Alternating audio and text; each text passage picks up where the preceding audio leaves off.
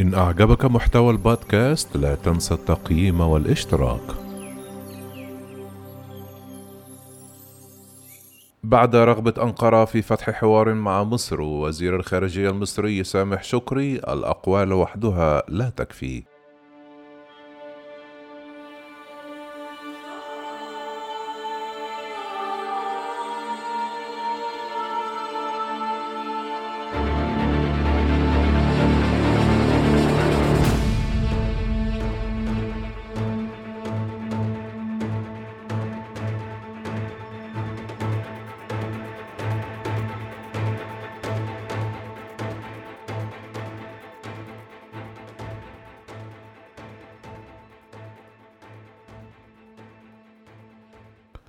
اعتبر دبلوماسيون ومراقبون أن القاهرة تنتظر المزيد من الأفعال على الأرض لاستعادة كامل الروابط مع النظام التركي بعد رغبة أنقرة في فتح حوار هذه الأزمة. وكان وزير الخارجية المصري سامح شكري قال الأحد الأقوال وحدها لا تكفي لتطوير العلاقات بين مصر وتركيا وأضاف لو وجدنا تغيرا في السياسة والمنهج والأهداف التركية لتتوافق مع السياسات المصرية ومع ما يعيد العلاقات الطبيعية لمصلحة المنطقة من الممكن أن تكون هذه أرضية لاستعادة الأوضاع الطبيعية. تأتي تصريحات وزير الخارجية المصري بعدما أعلنت أنقرة الجمعة استئناف الاتصالات الدبلوماسية مع القاهرة للمرة الأولى منذ قطع علاقاتهما في عام 2013 وقال عضو المجلس المصري للشؤون الخارجية ومساعد وزير الخارجية الأسبق السفير رخا أحمد حسن إن تركيا تريد فتح حوار مع مصر بشأن العلاقات بين البلدين خاصة المنطقة الاقتصادية في شرق المتوسط ما ورد على لسان عدد من المسؤولين على رأسهم وزير الخارجية التركي ثم وزير الدفاع ثم المتحدث باسم الرئاسة. انتهاء بالرئيس التركي رجب طيب أردوغان.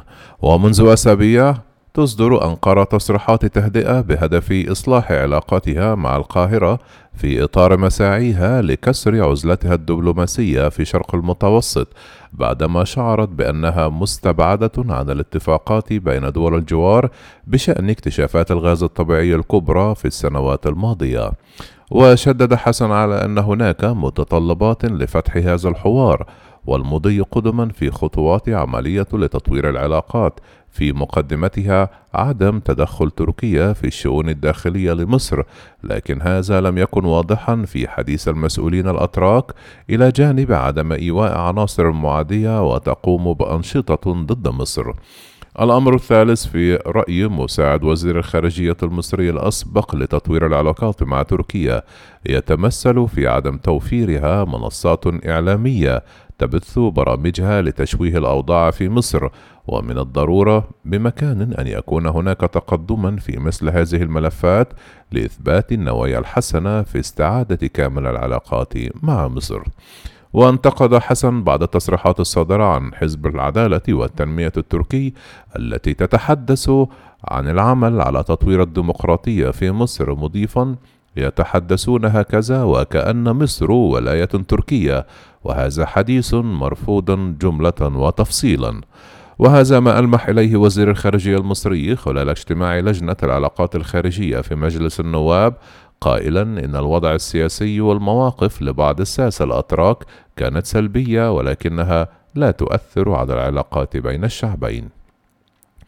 أما عن الملف الليبي الذي يشكل خلافا بين القاهرة وأنقرة أوضح السفير رخا حسن أن تركيا تدخلت تحت ستار حلف الناتو في وقت سابق لإسقاط نظام القذافي ثم تدخلت مجددا لنجدة حكومة الوفاق وجلبت المرتزقة من كافة الأنحاء سواء من اللاجئين لديها أو سوريا ودعمت الميليشيات على الأراضي الليبية وهذا يشكل تحديا أمنيا لمصر وهناك مطالبات أممية لسحب هؤلاء المرتزقة مجددا.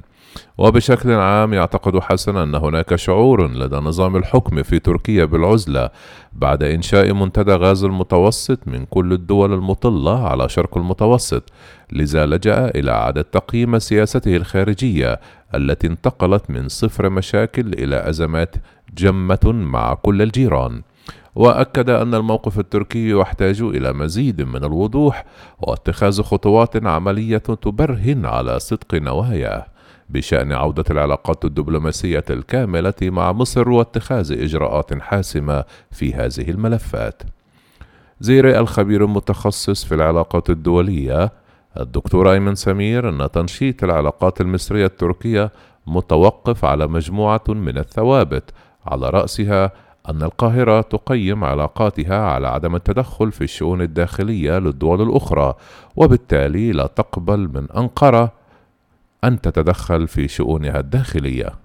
كما صرح الخبير المتخصص في العلاقات الدولية أن هناك سلسلة من الخلافات في وجهات النظر حول الملفات الإقليمية ولا بد أن تتسق السياسة التركية مع الرؤية والمصلحة المصرية فيما يتعلق بهذه الملفات.